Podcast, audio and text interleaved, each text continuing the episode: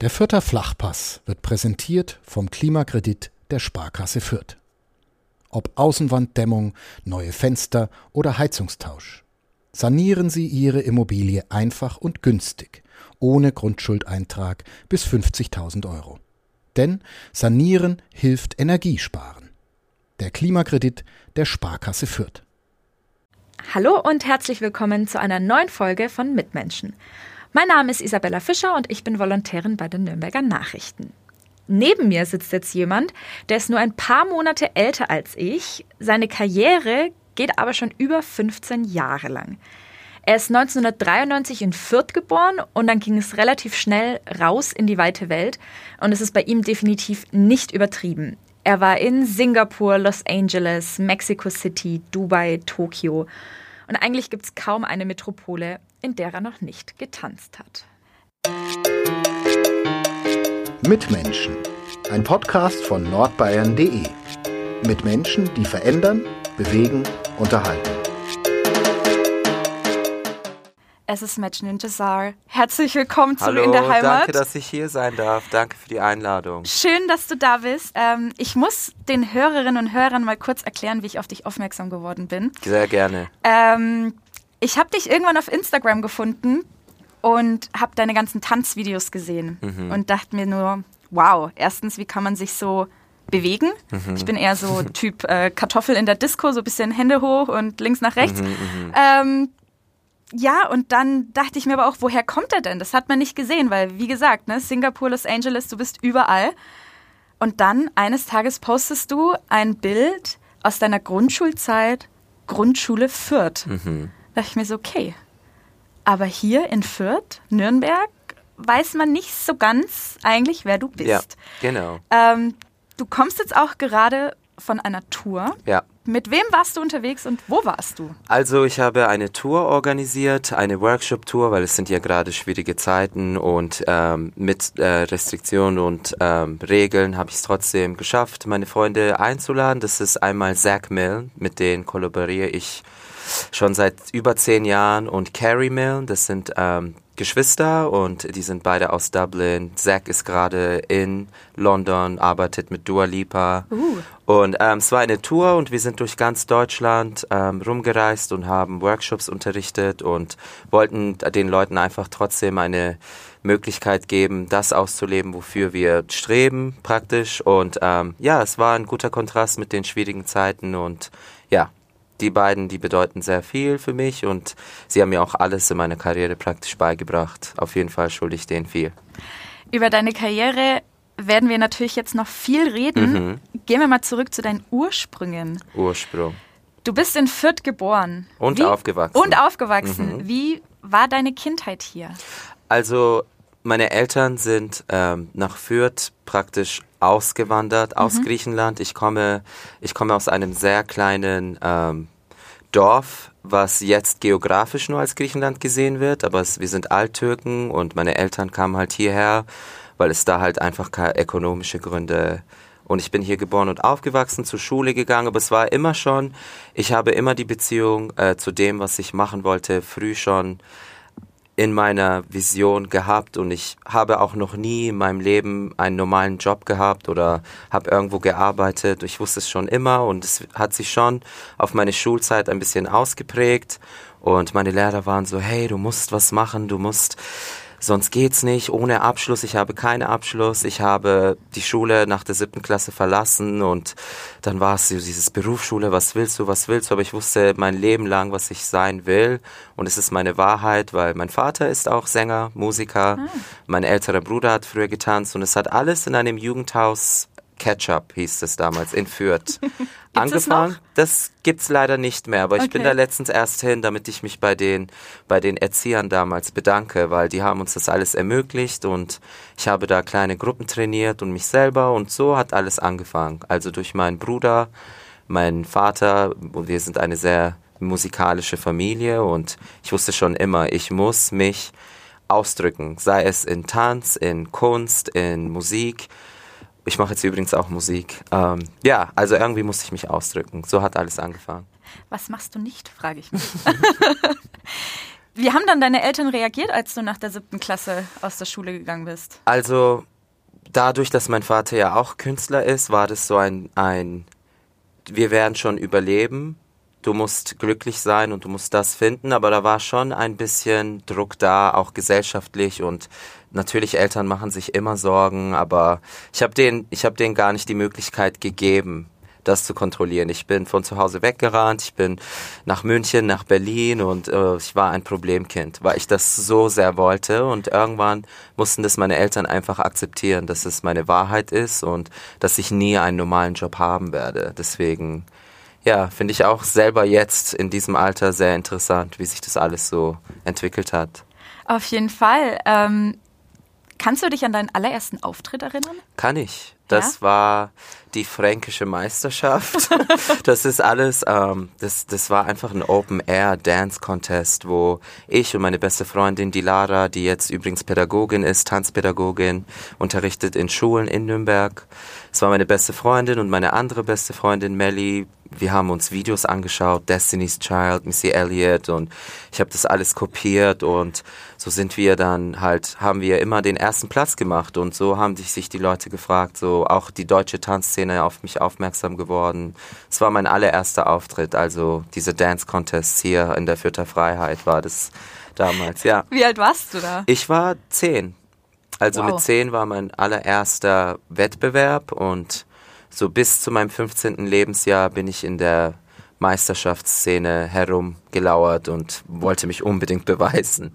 Wolltest ja. angreifen. Genau. Wie ging es dann weiter für dich aus Fürth? Aha. also die, ich glaube, der Übergang zu dem, zu den Jobs, die ich heute mache, waren wie, wie vorhin schon erwähnt, dass die Tänzerszene auf mich aufmerksam geworden ist und wir dann immer auf größere Meisterschaften gegangen sind. Zum Beispiel die deutsche Meisterschaft. Dann bin ich eine Zeit, Zeit lang nach, nach München gegangen und habe mich da ein bisschen erweitert und habe da angefangen zu unterrichten und ja, also Hip Hop International, das ist die Weltmeisterschaft in Las Vegas, die passiert jedes Jahr. Und äh, mittlerweile bewerte ich das jetzt auch schon, übrigens. Bist du Juror? Genau, ja.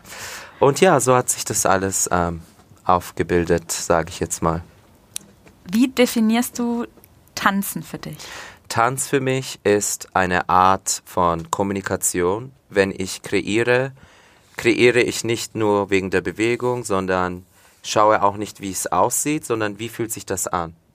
Was sage ich mit meinem Tanz und wer hört mir zu? Es ist so wie wenn du, wenn es dir nicht gut geht und du musst mit einer Freundin reden ich rede halt dann mit der ganzen Welt praktisch und die Leute, die mir folgen und die mich als Beispiel oder als Vorbild sehen, das ist, glaube ich, der Exchange, der, dieser kommunikative Exchange, wo die, wo die einfach relaten können und mit mir einfach sich verbunden fühlen. Also es ist für mich Kommunikation. Ähm, es ist ein Weg zum Atmen und zum Sein.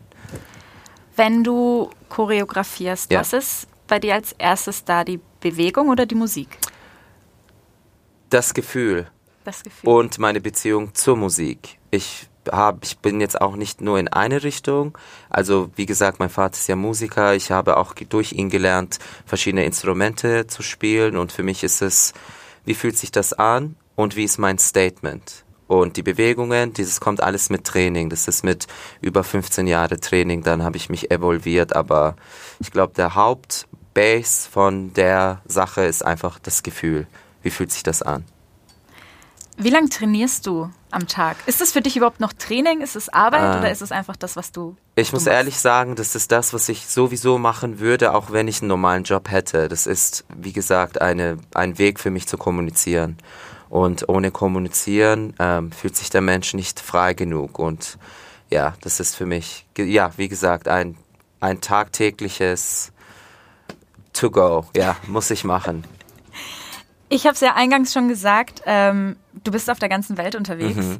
Zählst du eigentlich noch die Länder ich und Orte? Ich zähle. Ich war, als ich in Neuseeland war, weil es ja richtig am Ende der Welt ist, ja. habe ich ein Tattoo gemacht, was sehr viel für mich bedeutet, wie alles angefangen hat, das ist auch komplett auf meiner Brust. Und da habe ich die Länder gezählt. Es sind tatsächlich über 47 Länder. Wow. Ja. Ähm, es fehlen noch ein paar, aber wer weiß, die Welt verändert sich, ja. die schwierige Zeiten kommen. Aber ich war in 47 Ländern, ja. Wo würdest du gerne noch auftreten? Ich würde sehr gerne mehr Zeit in Neuseeland verbringen, wegen der Natur auch. Aber Südamerika hat es mir am meisten angetan, weil die sehr leidenschaftlich sind und deren Umstände auch nicht das entspricht, was die da ausleben. Es ist, sind sehr arme Länder, aber nichts hält die auf. Und ähm, das ist sehr inspirierend für mich. Brasilien, Mexiko, Südamerika hat eigentlich mein Leben verändert. Auch sowohl im Tanz und auch ähm, extern, so private Sachen, ja. Da können wir gerne mal meine Familie besuchen. Ähm, Gerne. Meine Familie kommt nämlich aus Chile. Wow, Chile. Das können wir sehr gerne Mega. mal machen. Sind Ja. gerade auch keine einfachen Zeiten ähm, für sie, aber Ja, ja, das Ja. ist schwer. Takeover, Take South over. America. South America. Wie viele Sprachen sprichst du, wenn du so viel unterwegs bist? Also meine, ich bin ja sowieso schon dreisprachig aufgewachsen, Wow. weil der, dieses Dorf, was ich vorhin erwähnt habe, es ist ein alttürkisches osmanisches Reich, was jetzt nach Krieg geografisch zu Griechenland gehört. Also ist es für mich, für meine Eltern ist es so, wie wenn ich in Deutschland lebe, zu Hause Türkisch spreche, aber draußen Deutsch. Für die ist es Griechisch und Türkisch. Deswegen bin ich so aufgewachsen. Dann bin ich natürlich hier zur Schule gegangen, Deutsch. Und Englisch ist halt die Sprache, mit der ich, re ich reise, lese, denke, arbeite. Aber ich habe Spanisch gelernt, weil in nicht englisch sprechenden Ländern hast du einfach keine andere Wahl, wenn die einfach mit dir Spanisch reden. und durch Spanisch habe ich dann ein bisschen mehr Italienisch und alle Latein, äh, diese, diese Ecke da. Es war dann immer einfacher. Also insgesamt spreche ich sieben fließend und dann noch drei zerquetscht, so dass ich kommunizier- kommunizieren kann. Ja. Wenn du so viel unterwegs bist, so viel auf Reisen bist, Mhm. fühlst du dich da manchmal alleine? Auf jeden Fall. Also die Anfangszeit ist es jetzt, umso älter ich werde, immer schwieriger, weil ich einfach Geburtstage verpasse von Leuten, mit denen ich aufgewachsen bin und Hochzeiten und Lebensereignisse. Ich fühle mich schon alleine, aber es gleicht sich aus, wie gesagt, weil ich ja in der Szene mit Leuten, die ich zu meiner Familie zähle, die auch zu mir nach Hause kommen und meine Eltern umarmen und das Essen von meinen Eltern essen. Es ist, ich arbeite oft mit den Leuten zusammen und das ist, glaube ich, der einzige Weg für mich, das über 15 Jahre zu machen. Sonst ist normal, also ein Mensch fühlt sich auch allein, es ist das Hotelleben und manchmal wache ich im Flugzeug auf und weiß nicht mal, wo ich hinfliege. Sowas, sowas gab es auch schon mal, so ein Punkt in meiner Karriere, aber jetzt ist es, wohin gehe ich, mit wem gehe ich, was sind meine Prioritäten und umso älter man wird, desto äh, mehr denkt man auch nach, ja. Hast du dann, oder würdest du sagen, dass du noch eine Heimat hast? Mhm. Meine Heimat ist da, wo meine Familie ist. Da ich, da die ja da geboren und aufgewachsen sind in dem Dorf, nach Deutschland gekommen sind, ich hier geboren und aufgewachsen bin, ist hier in Fürth, Nürnberg, das ist für mich dasselbe, ähm, meine Heimat. Aber wenn jetzt meine Familie irgendwo wegziehen würde, dann wäre das meine Heimat. Da, wo meine Familie ist, da, wo mein Herz ist, meine Leute sind, das ist Heimat für mich. Aber Fürth, ja, Schule, wie gesagt, im Fürther Krankenhaus geboren, aufgewachsen, immer noch hier wohnen, obwohl ich weit weg bin, immer wieder kurz zurück, um runterzukommen. Fürth ist meine Heimat. Das ist schön. 90763. Wuhu! ja, Das ist auch irgendwie so ein Nürnberg-Fürth-Ding, wenn man immer sich so mit seiner, mit seiner voll, Postleitzahl brüstet. voll. Also meine Freunde, die sind so, der schönste, das Schönste an Nürnberg ist der Weg nach Fürth und so welche Sachen. Für mich ist es einfach nur zu Hause. Nürnberg, Fürth, das ist egal. Das ist alles eins. Hast du einen Lieblingsplatz? Bis auf das Haus deiner Eltern wahrscheinlich. Mein Bett, mein eigenes Bett, mein Zimmer, mein Schmuck, mein, meine Klamotten und zu wissen, dass ich, dass ich kein Waschservice machen muss und das Essen von meiner Mama, also mein, mein Bereich zu Hause, das ist für mich mein Lieblingsplatz. Ja. Daheim ist halt doch immer alles noch am besten. Ne? Ja. Auch wenn man überall auf der Welt ist, egal wo dein Zuhause ist, das ist immer das Schönste. Sind deine Geschwister noch in Fürth geblieben? Ja, äh, mit mir sind wir fünf Geschwister. Oh, wow. Ich habe einen älteren Bruder, der mich zum Tanzen eigentlich so geleitet hat in Mhm. diesem Jugendhaus. Dann habe ich noch vier Jüngere und alle sind in Fürth, auch gehen in Fürth zur Schule. Und ähm, ja, meine jüngere Schwester Sanem singt und spielt alle Instrumente, geht jetzt auf eine Musikschule. Also alle meine Geschwister sind auch hier tätig im Leben, sowohl auch Karriere und Leben. Ja. Cool.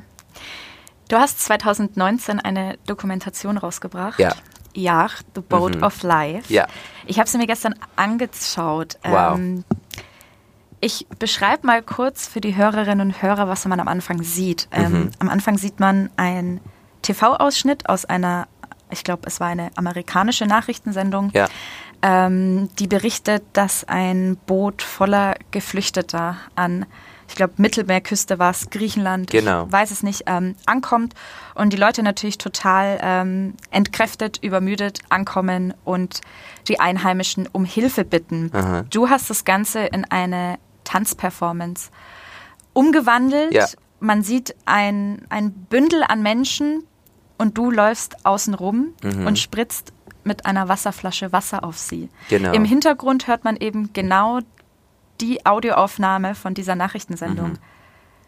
Was wolltest du mit dieser Doku zeigen?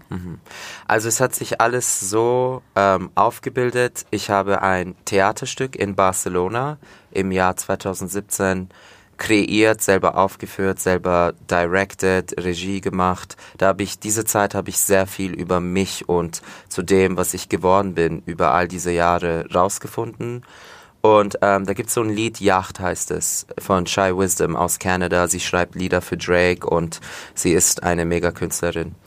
Und ähm, ich habe mir das Lied angehört und ähm, eine Freundin aus Berlin, die Pelin, äh, sie ist auch Türkin, hat auch schon mal mit diesem Lied was sowas ähnliches gemacht und ich habe mir das Lied angehört und so, was sie im Lied sagt, sie feiert es, auf einer Yacht zu sein und Champagner zu trinken und das Lied wiederholt sich ständig, sipping Champagne on a Yacht, aber da ist so eine Angst in ihrer Stimme, dass mich das getriggert hat und ich musste einfach weinen und meine Tänzer waren so dieses, was geht in dich vor? Ich so, Leute, die Flüchtlingskrise und da ist natürlich auch meine Familie mit da drin. Irgendwie sind meine Eltern auch in den Zeitarbeiterzeiten nach Deutschland gekommen und es hat sehr viel persönliche Bedeutung für mich auch gehabt. Was es war, die, die, die, Choreo hat sich einfach so immersiv wollte ich, dass wir das verkörpern, was die Flüchtlinge durchmachen und auch Kinder, ältere Männer, ältere Frauen, Omas, Opas, dass sie alle auf dem Weg hier eigentlich auch sterben und ähm, es war einfach nur so ein Wake-up-Call an die Menschen, dass ähm, wir die gesellschaftlich vielleicht ein bisschen mehr willkommen heißen könnten oder einfach nur das respektieren, was es für sie heißt, diese Journey auf sich zu nehmen.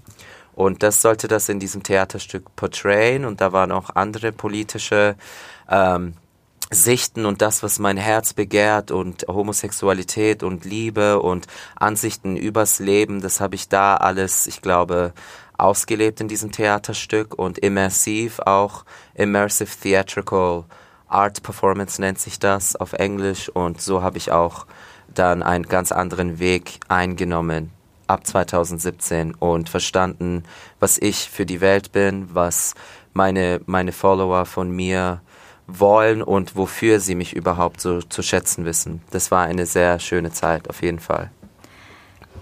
Ist dann Tanz für dich auch politisch oder ein Ausdrucksmittel? Tanz für mich ist revolutionär. Man könnte, also wenn es für dich Sinn macht, man Ja. könnte damit alles verbinden. Wie gesagt, es ist, ein Mensch könnte sich hinstellen und einfach über Politik reden und zack, da hast du es schon. Er ist politisch interessiert. Oder einfach über, über die simplen Sachen im Leben. Es ist das, was du, was du halt in dem Moment aussagen willst. Für mich ist Tanz, wie gesagt, Kommunikation und es war einfach nur mein Statement. Es war nicht meine politische Einstellung, sondern was ich davon halte und wie sehr mich das geprägt hat und belastet hat und generell beschäftigt hat. Ja. Also zu deiner Frage, ja und nein.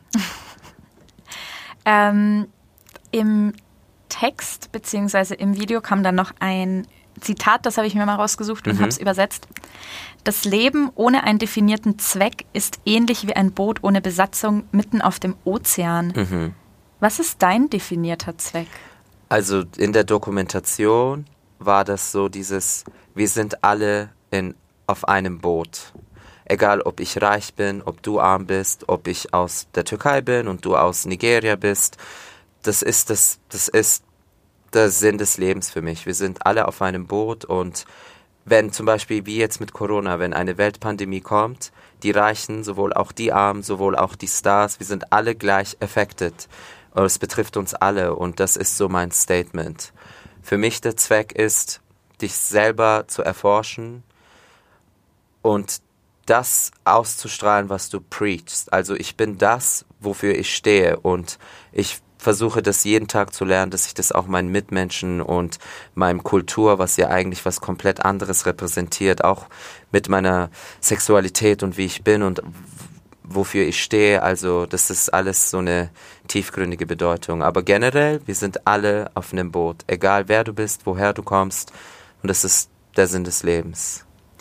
Du hast es gerade schon gesagt, ähm, deine Kultur, mhm. bist du da auch mal oder eckst du da auch an? Kriegst du auch einfach negatives Feedback? Nein, nicht, weil ich wurde schon immer respektiert für meine Arbeit und wie ich Menschen liebe. Und es ist nicht generell jetzt ähm, so sexuell bedingt, sondern ich habe einfach Liebe für die ganze Welt. Meine besten Freunde sind überall aus aller Welt und ähm, deswegen glaube ich, war das so ein Joker für mich, dass, mhm. dass die Leute das akzeptieren mussten. Und ähm, ja, die Zeiten ändern sich, die Welt ändert sich und ähm, ja, auf jeden Fall. Nein. ähm, 15 Jahre ja. geht deine Karriere. Ja. Du bist 27. Ja. Du hast mit ein paar Leuten zusammengearbeitet, ja. wo ich mir denke, ja, sauber, Aha. passt schon. Mit wem hast du gearbeitet? Ich bin mit BTS auf Tour gegangen. BTS ist eine K-Pop-Gruppe, das ist eine Weltsensation und die sind im Guinness Buch der Rekorde als Most Influential People in the Music Industry abgestempelt worden und das wusste ich gar gehört. nicht. Ja, genau. Wenn ich ehrlich bin. Nicki Minaj war auch mit auf der Tour und die kollaborieren auch mit äh, Stars und die sind eher so, wir müssen mit denen arbeiten für okay. die amerikanische Szene. Auf jeden wow. Fall BTS ist eine Weltsensation und wir sind im Wembley Stadium in London aufgetreten. Das ist zum Beispiel auch da, wo Live Aid stattgefunden hat ja. mit Freddie Mercury und Bohemian Rhapsody. Der Moment, wo ich verstanden habe, dass ich meinen Traum lebe, war in meiner Umkleidekabine als ich da war und da ein Bild war, der Moment, als Freddie Mercury diesen Vertrag unterschrieben hat, so wie in den Filmen. Und da habe ich erst verstanden, wie groß diese Menschen sind, für die ich arbeite. Also BTS war ein sehr großer Wendepunkt in meiner Karriere. Und da gibt es ein Spiel, League of Legends. Ich weiß nicht, ob das die Zuhörer kennen. Also ich kenne es vom Namen. Ich, ich zock nicht, aber man kennt es. Genau, und da, mit denen haben wir zusammen ähm, gearbeitet, mit Leuten, die ähm, die Welttourneen von Beyoncé, Ariana Grande, alles designen. Das war alles 3D, 4D, 5D. Das war eine Zukunft ne, so ein Zukunftsstep in der in, in dieser Industrie und Louis Vuitton hat mit uns da kollaboriert und hat uns ausgestattet die Marke Louis Vuitton und ähm, ja, da hat Becky G mitgesungen und so viele Künstler. Vor allem jetzt mit Instagram ist es so einfach, dich mit einem Künstler zu verbinden und einfach zusammenzuarbeiten, auf jeden Fall. Wenn man mal dein Instagram-Profil mhm. sich so anschaut, ähm, über 102.000 Follower. Mhm.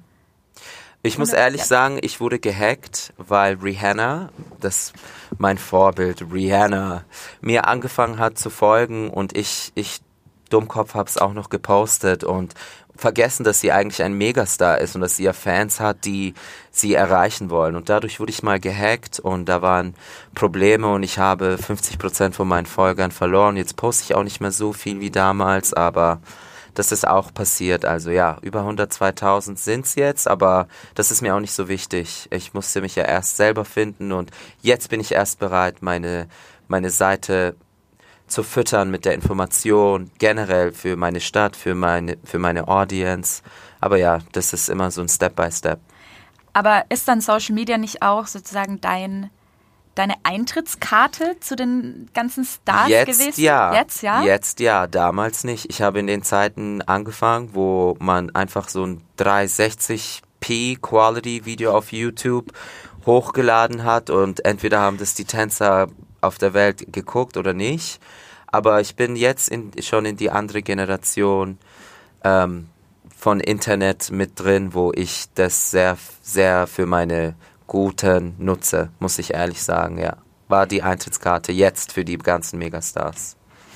Wie war das, als sich Rihanna gemeldet hat? Ich habe geschrien. Ich war da in Australien und ähm, da habe ich was von ihrer Marke gekauft und hatte das an und sie hat mich aus der Hölle einfach gefunden und gefolgt und mir ein Herz geschickt und ich, ich erinnere mich ganz genau an diesen Moment, weil sie ist ein Vorbild für mich und das, was ihre Marke repräsentiert, dafür lebe ich und das war so eine Anerkennung von jemand, der dasselbe auf einem ganz andere, auf einer ganz anderen Ebene und Skala auslebt und die Anerkennung von ihr war auf jeden Fall hat mir sehr viel gegeben, auch mich selber besser kennenzulernen und wer ich wirklich bin und für was ich stehe. Wie ist es dann dazu gekommen, dass ihr zusammengearbeitet habt? Ähm, also wir haben immer die ganze Zeit darüber ähm, gesprochen und sie hat immer so hin und her DMs und sie hat jetzt eine Marke, Savage Fenty. Und das ist ein, Savage Fenty ist ein Zuhause für Leute, die sich in der Gesellschaft nicht wohlfühlen. Und das, was sie in der Marke auch repräsentiert ist, da sind, ähm, da sind ähm, dickere, dünnere, schwarze, weiße, alle Art von Menschen, die ihren Platz damals in der Industrie nicht gefunden haben oder sich auch nicht wohlgefühlt haben. Und ähm, ja, es war ein Back and Forth mit ihr Team und ähm, ich weiß ganz genau, dass, dass Rihanna auf jeden Fall für mich ein Anhaltspunkt ist in meiner Karriere, wo sich alles aufbildet und es ist generell ziemlich alles fresh. Ich bin einfach nur dankbar, dass sie mich überhaupt gefunden und auch angeschrieben hat. Hast du sie mal in live gesehen? Ähm, durch einen Zoom-Call, ganz kurz. Das war so oh dieses. Oh mein Gott. Ja, aber sie ist ganz cool. Sie ist, glaube ich, die Art von Künstlerin, wo sie, ähm, egal wer du bist, was du machst, sagt, setz dich hin, Füße auf den Tisch, du bist genug, du musst kein Star sein, um die Anerkennung zu kriegen.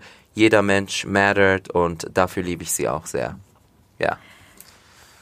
Wurden sozusagen dann deine Vorstellungen, wie sie ist, bestätigt. Ja. Weil man hat ja immer so ein bestimmtes Voll. Bild von Stars, wie Ja. sie sein sollen. Und Ja, wenn man dann hört, man, ähm, was war jetzt zum Beispiel das letzte Beispiel? Ähm, Ellen DeGeneres. Genau. Jeder denkt, sie ist super funny, super Aha. cool und Ja. jetzt kommen so lauter Details ans Licht, wie schlimm und herrisch sie eigentlich zu ihren Mitarbeitern sein soll. Und dann Genau. denkt man sich immer so, hm, schade, ich dachte, du bist cool. Aha.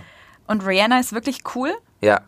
Sie ist das, was sie preacht, so wie man sie erlebt im Fernsehen, in ihrer Musik, in ihren Messages, das ist sie auch wirklich als Person. Und da gibt's, da gibt's keine, keine, kein Vorhang vor ihr, wo man, wo sie das irgendwie beschützen muss, weil sie ein Megastar ist. Sie ist das, was sie preacht und dafür ähm, liebe ich sie auch, wirklich. Das sieht man ja auch in ihrer Musik oder diese Ja. ganzen Skandale, wo sie einfach mal Ausdrücke sagt irgendwo bei einem Radiostation und dann ist es, oh mein Gott, Rihanna ist, hat das gemacht, dies gemacht, aber so, so sind halt Menschen nun mal und ähm, sie nutzt das auf jeden Fall als Kontrast, dass sie das nicht verstecken muss und das finde ich geil. Das finde ich inspirierend und äh, so will ich auch sein. ja.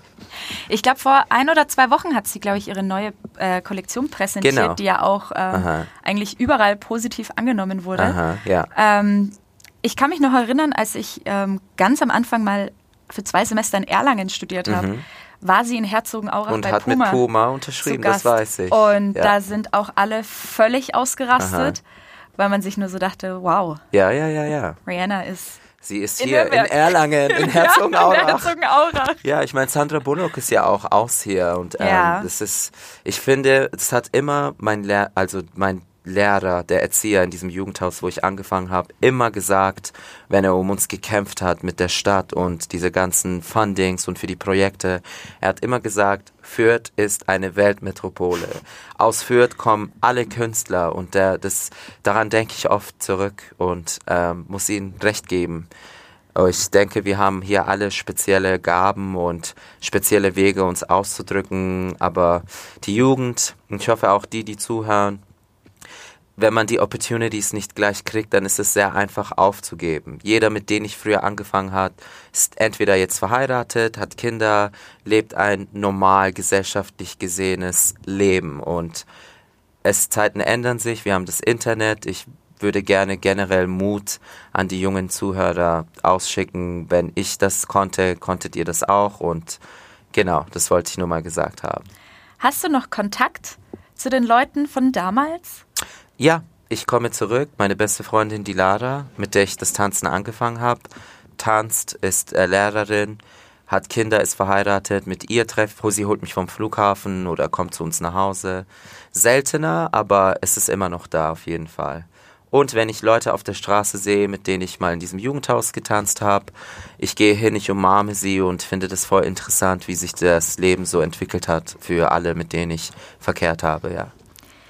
Bei dem ganzen Erfolg könnte man ja meinen, dass du über allen Leuten schwebst, mhm. dass du so ein bisschen abgehoben bist. Als wir aber das erste Mal telefoniert haben, mhm. dachte ich mir so, oh mein Gott, er ist ja voll nett. Mhm. Nicht, dass ich was anderes ja, ja, irgendwie ja, erwartet hätte, aber dachte mir schon so, naja, man schreibt jetzt eine Mail ans Management mhm. und es ist schon alles sehr, sehr formal und alles. Aber du bist natürlich völlig normal, mhm. total herzlich. Wir sind mhm. uns vorhin darf man das sagen, Corona-bedingt erstmal äh, ja, in die Arme gefallen. Ja, voll. Ähm, wir haben beide negative Corona-Tests. Genau, das, das muss man, man ja auch hier, sagen, ähm, ja. Betonen. Was hilft dir so auf dem Boden zu bleiben, dass du nicht denkst, hey, ich habe mit so vielen Megastars Aha. gearbeitet, ich bin einfach nur geil. Ich glaube, die Realisation, ist das ein deutsches Wort? Realization? Ähm, das zu wissen, wer ich bin, woher ich komme und der Kontrast dieser, dieser Dorf, wovon ich auch gesprochen habe, das ist ein armes, ein, eine arme Gegend, da, da leben die Leute sehr, sehr, sehr in schlechten Verhältnissen. Und zu wissen, wo ich herkomme, nicht zu vergessen, wo ich herkomme und dass ich auch immer wieder herkomme, ähm, hat mich auf dem Boden gehalten. Und es ist eine Self-Journey. Ich lerne mich ja selber kennen über die 15 Jahre als Künstler, als Tänzer, als Regisseur oder was auch immer, aber das Wichtigste ist als Mensch. Und ich bin ein Mensch und ich denke auch, es ist so, die Leute, die so arrogant sind oder keine Ahnung, was sich was einbilden auf den Erfolg, das sind Menschen, die das alles sein wollen. Alle Leute, mit denen ich verkehre, wie zum Beispiel jetzt Rihanna, sie ist ein Megastar, aber sie ist auch auf dem Boden geblieben. Die Leute, die sich selber finden und ihren Weg wissen, haben da keinen Grund, auch das raushängen zu lassen, wenn das Sinn macht. Ja. Und so sehe ich das auch so. Und Mensch ist Mensch und das ist mein Zuhause und deine Energie. Also umarme ich dich und sag sie ja auch, dass du, dass du eine nette Person bist. Ich habe ja nichts zu verlieren. Das stimmt. Ja. Nach dem Motto sollte man mal öfters durchleben. Generell, also man die, die Gesellschaft generell, finde ich, ja. Denkst du, du wirst irgendwann mal deine Homebase außerhalb von Fürth verlagern? Ach.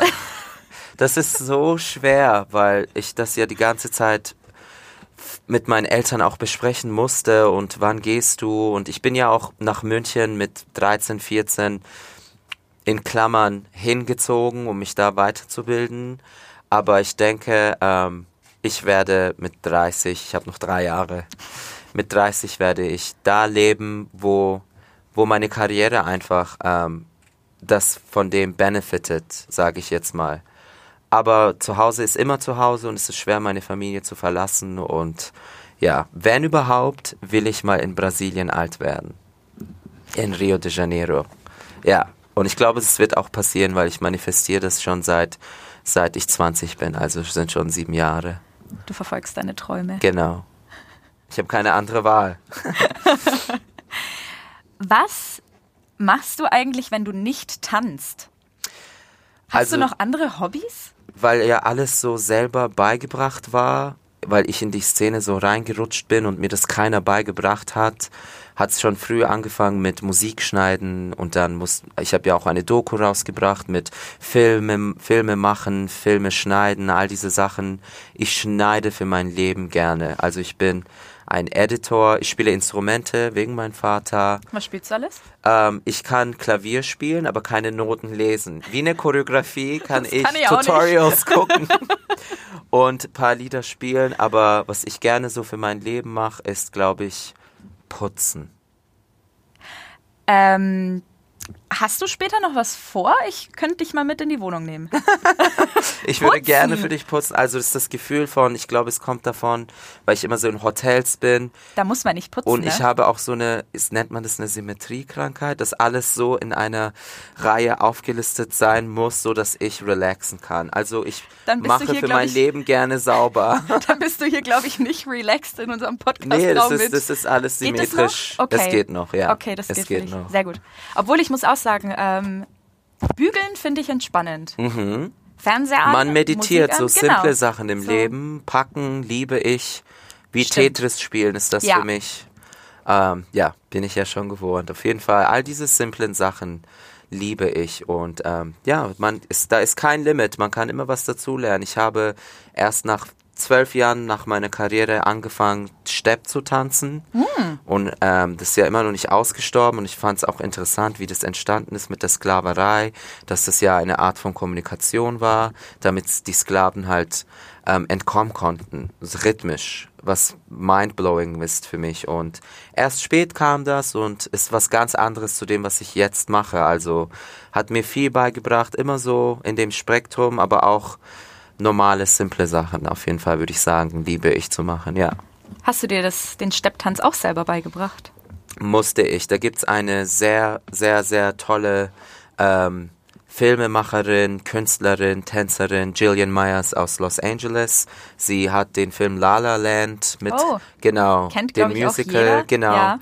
Und sie hat mir einfach nur die Basics mal gezeigt und meinte, Match, du bist die Musik. Und so choreografiere ich, nach der Struktur choreografiere ich so oder so. Deswegen war es einfacher, aber wegen der Gewichtverlagerung natürlich ist es eine ganz andere, eine ganz andere Welle, eine ganz andere ja, Art und Weise, sich auszudrücken, auf jeden Fall, ja.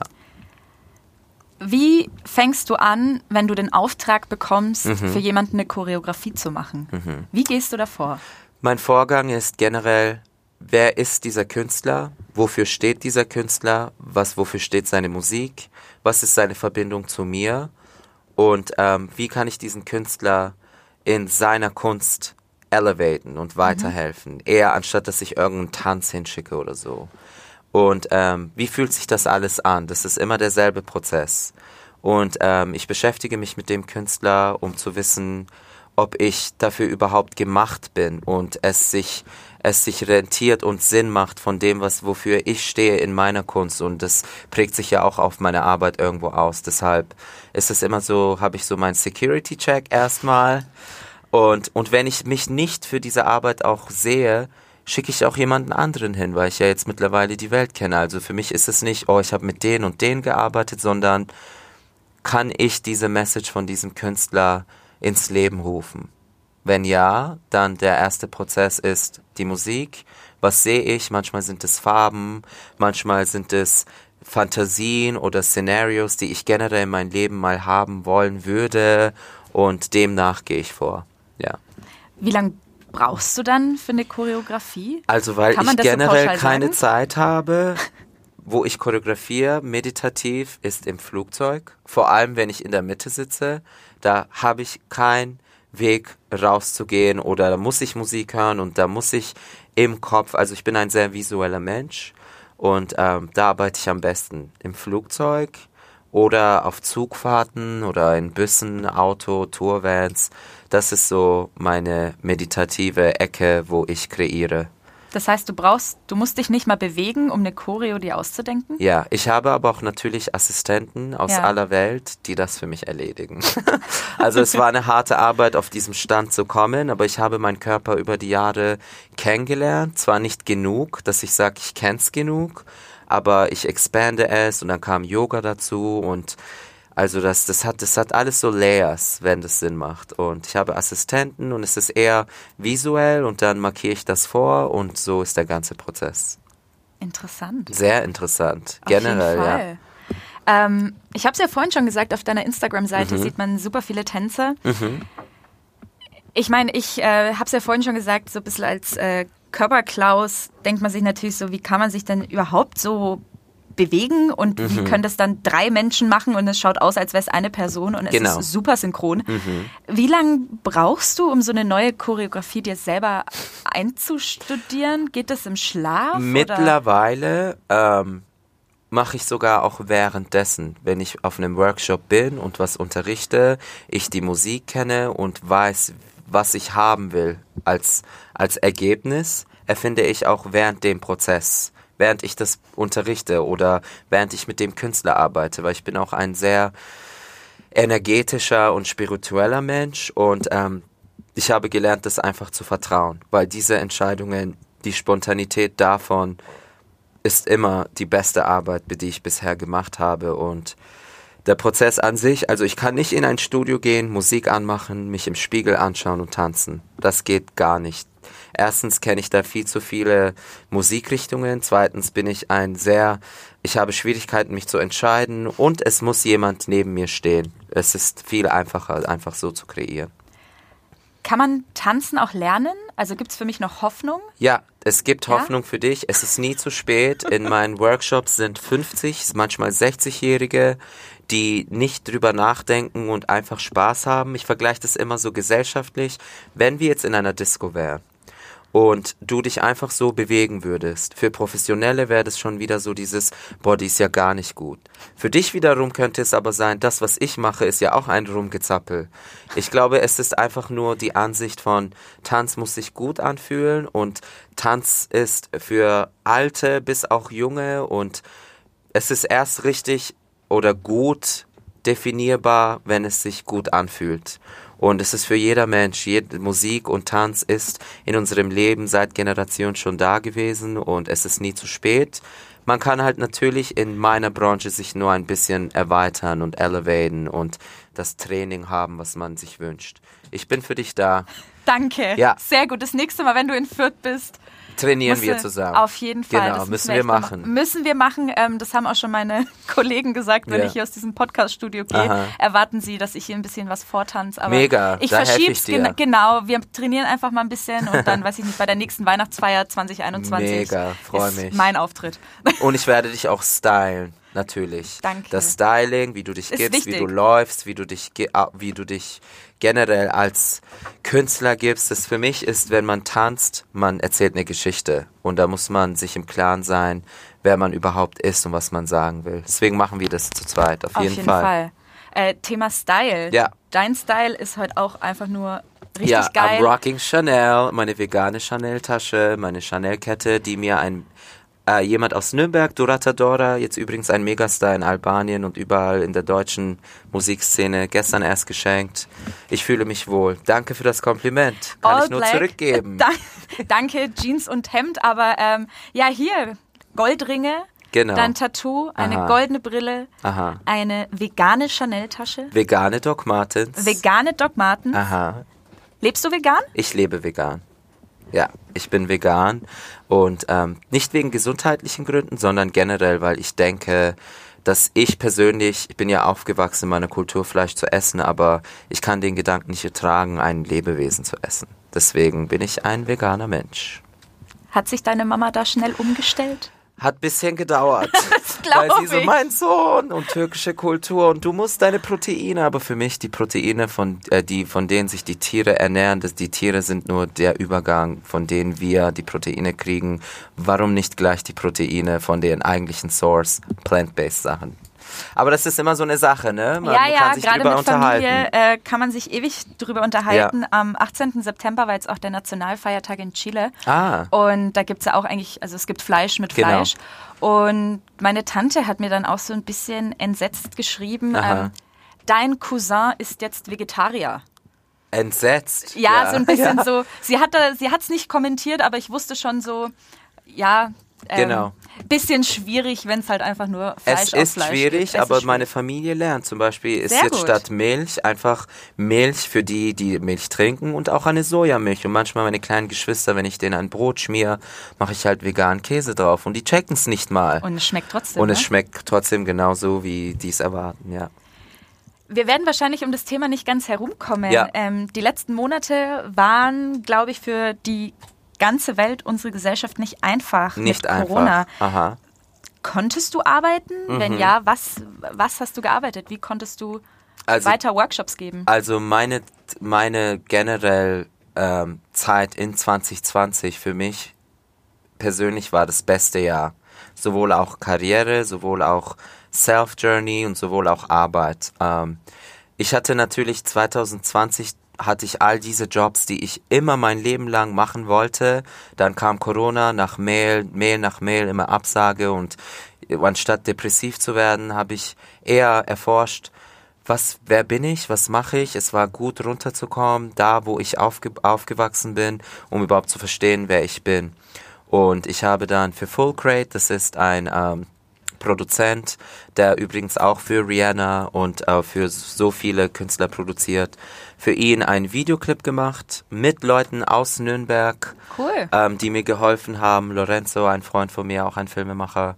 Und es war alles in der Quarantäne und dann war, habe ich rausgefunden, wow, ich bin ein Director. Ich kann, ohne dass ich reisen muss, für Künstler arbeiten. Und so habe ich dann ein Online-Mentorship-Programm erstellt für die, die mich schon mal hatten als Lehrer und die, die die Möglichkeit noch nie hatten. Und da sind ähm, über tausende Menschen überall aus der Welt. Das passiert alles über Zoom. Ah, okay. Und ähm, ich bin eher so ein Mentor und das ist so ein Programm, es geht fünf Tage. Und ähm, ja, also ich halte mich busy, ich halte mein Wellbeing okay und auch noch rausfinden, wie kann ich meine Arbeit expandieren? Wie kann ich mich als Künstler in dieser Hinrichtung, ähm, in dieser Hinsicht, sorry. Wie gesagt, Deutsch ist meine fünfte Sprache, verzeiht mir. Wir ähm, verstehen dich. Expandieren, genau, ja. Also ja, also zurück zu der Frage. Es ich ging, arbeite. Es ging viel online, wie wahrscheinlich. Sehr viel, sehr viel. Wir leben in einer sehr digitalen Welt heutzutage und ähm, es ist, manche Seiten sind gut, es gibt schlechte, Minus, Plus, aber es gibt's bei allem. Das stimmt. Ja. Wann verlässt du Fürth Nürnberg wieder? Ähm, also jetzt bin ich ja zu Hause, auch wegen Corona. Ich bin morgen schon wieder weg vom Fenster. Wo geht's hin? Nach Berlin. Da gibt's ein ähm, Intensive. Natürlich mit der Stadt reguliert, mit Abstände, mit Maske und wegen der jetzigen Lage. Aber ähm, ja, da sind auch Leute aus dem Ausland, die extra reingeflogen kommen mit speziellen Papieren, dass sie das dürfen. Okay. Und ähm, das ist so über all das, was wir heute gesprochen haben, praktizieren wir da praktisch. Das, da sind nur Künstler, die sich, die ihren Weg gefunden haben und das, das sind so Seminare, wo Leute auch Sachen aufschreiben und die auch sowas in der Richtung machen wollen, auf jeden Fall. Und ich gehe noch ins Musikstudio in Berlin. Was machst du da? Also dadurch, dass ich ja mit so vielen ähm, Stars verkehre und ich auch musikalisch aufgewachsen bin und das sowieso mein Leben ist, bin ich sehr viel mit Produzenten aus Düsseldorf. Ähm, Beat Design heißen die, die produzieren sehr viel für mich. Und irgendwann waren wir mal im Studio und hatten Wein und dann bin ich ans Mikro und habe einfach irgendein, irgendein weiß schon, irgendwas ja, gelabert. Irgendwas eingesungen. Genau, und die meinten so, wow, das hat Potenzial und dann habe ich das ein paar Producern geschickt oh mein Gott, Verlag und wir sind bereit, dich zu signen. Und ich war so dieses, dieser Aspekt von meinem Leben ist noch nicht erforscht. Gib mir noch Zeit, aber mit 30 werde ich auch Musik machen. Es ist an der Zeit, weil Die ich generell sowieso mit Künstlern verkehr und es macht einfach nur Sinn, auch mit meinem Background und mit meinem Vater und ja. Das sind deine Eltern bestimmt verdammt stolz. Sehr oder? stolz. Meine Eltern, meine Mama jetzt gerade, bevor ich hierher gekommen bin mit dem Taxi, hat sie mich gehalten und gesagt, danke, dass du unser Leben veränderst, danke, dass du, dass du uns so repräsentierst und das das beste Beispiel ein Kind sein kannst, was wir uns je wünschen, überhaupt wünschen konnten, auch wenn wir deine Geschwister so sehr lieben. Ich bin eher so der Halt bei mir zu Hause und das ist auch das, was mich immer inspiriert und ähm, pusht, auch nicht aufzugeben und weitermachen, ja, auf jeden Fall. Das ist so schön. Sehr schön, ja, ich musste auch weinen. Ich habe im Taxi hierher geweint. Hat das man nicht ist, gesehen, als ja, du gekommen bist. Das habe ich trainiert. ja, es ist echt ein sehr spezieller Tag. Auch ähm, dass die Stadt Nürnberg, jemand, der hier aufgewachsen ist und geboren ist, mich so praktisch anerkennt und äh, meine Geschichte hören will. Das ist für mich auch ein sehr revolutionärer Tag, muss ich ehrlich sagen. Ja. Das ist cool. Für mich ist es auch ein besonderer Tag, weil wir haben jetzt in der letzten Zeit auch so viel hin und her geschrieben. Genau, und, und versucht und, versucht, ich war nie und dann da. warst du weg genau. und dann hatte ich keine Zeit Genau. und ähm, deswegen umso schöner, dass es geklappt hat. Äh, wirst du denn in Zukunft auch mal hier Workshops geben? Ich habe hier ähm, einen Workshop gegeben mit Leuten aus dem Ausland. Vor zwei Jahren war das das letzte Mal. Aber ich denke, ähm, hier sind zu wenige Tanzinteressierte und ich muss erstmal Leute überzeugen, dass man so viel in dieser Richtung machen kann, so wie ich. Und ähm, ich denke, ich mache irgendwann, wenn alles gut läuft, mit 40, 45 hier so nicht eine Tanzschule, sondern so eine Art Studio auf, wo Leute hinkommen, Musik studieren können, lernen, wie man Videos schneidet, Fotografie und Tanz und all das. Das ist, das wäre für ähm, für die Szene hier wäre mir sehr wichtig, dass ich das für die Jugend und für die Jüngeren machen könnte irgendwann, ja. Du bist ein sehr organisierter Mensch. Mit Ähm, 30 möchtest du das machen, mit 40 Ehrlich gesagt bin ich das Gegenteil und deswegen gebe ich mir diese Deswegen Time Limits. die Genau, Struktur. genau, genau, genau. Ja. Sehr gut. Ähm, wir haben jetzt schon fast eine Stunde gesprochen. Wow, es ging aber schnell rum. Ja, total, wenn man sich so viel zu erzählen hat. Ja, ja, ja, ja. Hast du noch irgendetwas, über das du gerne sprechen möchtest? Über was ich sprechen möchte, ist, wie Tanz hel Leuten hilft, sich selber zu finden. Und Ja. nicht nur sich selber als Person, sondern auch Lebenseinstellungen und Approaches und wie, wie das ah, jemanden das Leben verändern kann, so wie bei mir. Und ähm, ja, es ist interessant, ähm, es überhaupt so als als so ex energetischen Exchange zu betrachten, so dass es sich auf diesem Ausmaß ausbreitet, so dass Leben verändert werden. Genau, darüber würde ich gerne sprechen und über meinen Moment äh, bei Wembley Stadium, Oh weil das ja. war ein Kontrast und da gibt's auch ein Video im Internet, wo ich da in diesem Dorf, wovon ich jetzt zum zehnten Mal spreche, ähm, wie ich das so als Kontrast und für die Kinder da und für die Jugend, die so zu mir hochschauen, weil wenn ich da in meine Heimat jedes Jahr im Sommer einmal gehe, ähm, die Leute, das Dorf kommt zusammen und es wird geklatscht und gefeiert und ich bin für die jemand, der es praktisch in ihren Augen geschafft hat. Aber Ja. für mich, die Definition von irgendwas schaffen ist eher da was aufzubauen und den Kindern, die das ermöglichen, dass die halt nicht so arm leben wie die in meiner Vergangenheit oder wie ich praktisch. Wie heißt denn das Dorf? Das heißt, also die Hauptstadt heißt Komotini, das ist in Griechenland. Okay. Und dann gibt's da ähm, irgendwo draußen im Gebüsch fährt man so 20 Minuten und es ist ein abgelegener Dorf. Und da Oh. spricht man auch nur Alttürkisch. Und das ist meine Heimat. Da sind immer noch meine, meine Großeltern und, und Hochzeiten und all diese festlichen, diese kulturellen Feste, die haben mich inspiriert zu kreieren. Und das ist auch, glaube ich, der Standpunkt von, von mir generell. Das ist meine Core und meine Kultur und die Türkei generell. Und ich finde das interessant. Also, dass ich letztes Jahr, als ich dort war, habe ich, habe ich da so ein, so wie so ein Youth Center. Es hat, es hat einfach nur ein paar tausend Euro gekostet, da ein Gebäude für die für die Kinder und für die Jugend aufzubauen, dass sie da hingehen und, und sich mit was beschäftigen, weil es da einfach nichts anderes gibt. Und ähm, ja, das zu highlighten ist mir sehr wichtig in meiner Karriere und für alle, die sowas in der Richtung machen wollen. Sei es für dich selber oder für andere. Auf jeden Fall, ja. Wow, das ist für mich ein sehr ein Tag der Konfrontation. Was machst du denn eigentlich und wer bist du und all diese neuen Aspekte und ja, ich kann ich kann über Stunden reden, aber ich glaube, wir haben das Wichtigste erwähnt. Auf jeden Fall. Ähm, du warst wahrscheinlich dieses Jahr nicht bei deinen Großeltern, oder? Nicht in diesem Dorf. Ich war dort. Ja? Das war noch zur Grenze, also nach März Lockdown Ja. und dann hat sich alles geschiftet und dann war so dieses, okay, die Grenzen sind offen, aber nur mit einem Test und etc. etc. Da gab es diese Formel. Ich versuche da jedes Jahr hinzugehen und meinen Großeltern zu helfen und sie auch zu sehen, weil sie halt einfach schon auch älter sind Ja. und das Leben ist leider so, wie es ist. Wie ist da momentan die Situation, jetzt vor allem auch mit dem Virus? Ähm, also meine Großeltern. Ich war schlau genug, sie nach Deutschland holen zu lassen, damit wir auf sie aufpassen können für die Zeit, weil die einfach älter sind und Ja. die müssen einfach beschützt werden, auch von, von dem Ausmaß, was dieser Virus eigentlich alles so machen kann, mit Älteren vor allem. Und ähm, ich, Gott sei Dank habe ich das gemacht und ähm, sie sind jetzt mit uns und ähm, ja, es geht mir gut und gut. ich denke, wir müssen generell als Gesellschaft diese Pandemie irgendwie in den Griff kriegen und einen neuen Weg lernen, damit umzugehen. Und es shiftet sich ja alles, aber darüber kann man auch jahrelang sprechen. Oh ja, das stimmt. Es ist also eine Revolution auf jeden Fall, muss ich ehrlich gestehen. Die nächste, ja.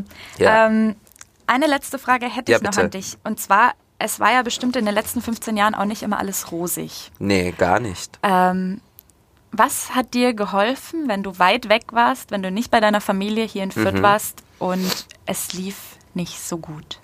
Ähm, wie gesagt, vorhin auch schon erwähnt, mich einfach selber im Spiegel anzugucken und mit mir selber zu sprechen. Du bist aus diesem Dorf, deine Eltern sind nach Fürth ausgewandert praktisch, um euch Kinder ein besseres Leben zu geben. Den Sinn des Lebens hast du schon hast du schon gefunden und du weißt, du hast einen Weg, deiner Familie zu helfen, deinen Mitmenschen zu helfen und das, wofür du gemacht bist, deine Kunst, die wird sich erweitern und es wird alles auf dich zurückkommen. Und genau so war es auch. Und ich bin selber noch in der Journey drinnen, aber was immer hilft, ist, wofür lebe ich, wer bin ich und es ist okay, auch Nein zu sagen. Ich habe auch von Künstlern Anfragen bekommen, die, die praktisch mich kaufen wollten und die ich glaube diesen Kontrast Kontrast Kontrast noch mal so sich selber vorzuhalten, dass man weiß, ich darf mich nicht verkaufen, ich muss immer treu zu mir selber bleiben und alles andere, was größeres wird danach kommen. Es war auch schwer für mich zu wissen, auch mal nein zu sagen und wenn der, der mich bucht, mir mich nicht so arbeiten lässt für das, was ich stehe, schwer, weil das könnte mich weiterbringen, finanziell, sowohl auch mit der Karriere, aber man muss da einfach lernen, Nein zu sagen. Und das war, glaube ich, der schwierigste Punkt in meiner Karriere, zu wissen, Nein zu sagen und zu dem stehen, was ich bin und was ich repräsentiere, als Mensch generell. Ich finde, das sind wunderschöne Schlussworte Das finde ich auch. für diesen Podcast. Yeah. Ich danke dir sehr, dass du heute Vielen Dank, gekommen Isabella. bist. Du übrigens inspirierst mich auch. Nachdem du mich kontaktiert hast, habe ich dich recherchiert und Oh deine Art und Weise und deine Interessen und so wie du über Menschen generell denkst, das ist der Hauptgrund, warum ich das überhaupt machen will. Und du bist auch eine sehr große Inspiration und ich hoffe, es wird alles so geschehen, wie du es möchtest. Und weitere äh, Erfolge wünsche ich dir mit dem Podcast und deinen Kollegen und Nürnberger Nachrichten und Nürnberg. Danke fürs, fürs Zuhören. Dankeschön. Dankeschön. Danke, dass ich hier sein durfte. Danke, dass du gekommen bist. Ja. Ähm, ja, vielen Dank fürs Zuhören, liebe Hörerinnen und Hörer. Das war Mitmenschen. Dankeschön. Mehr bei uns im Netz auf nordbayern.de.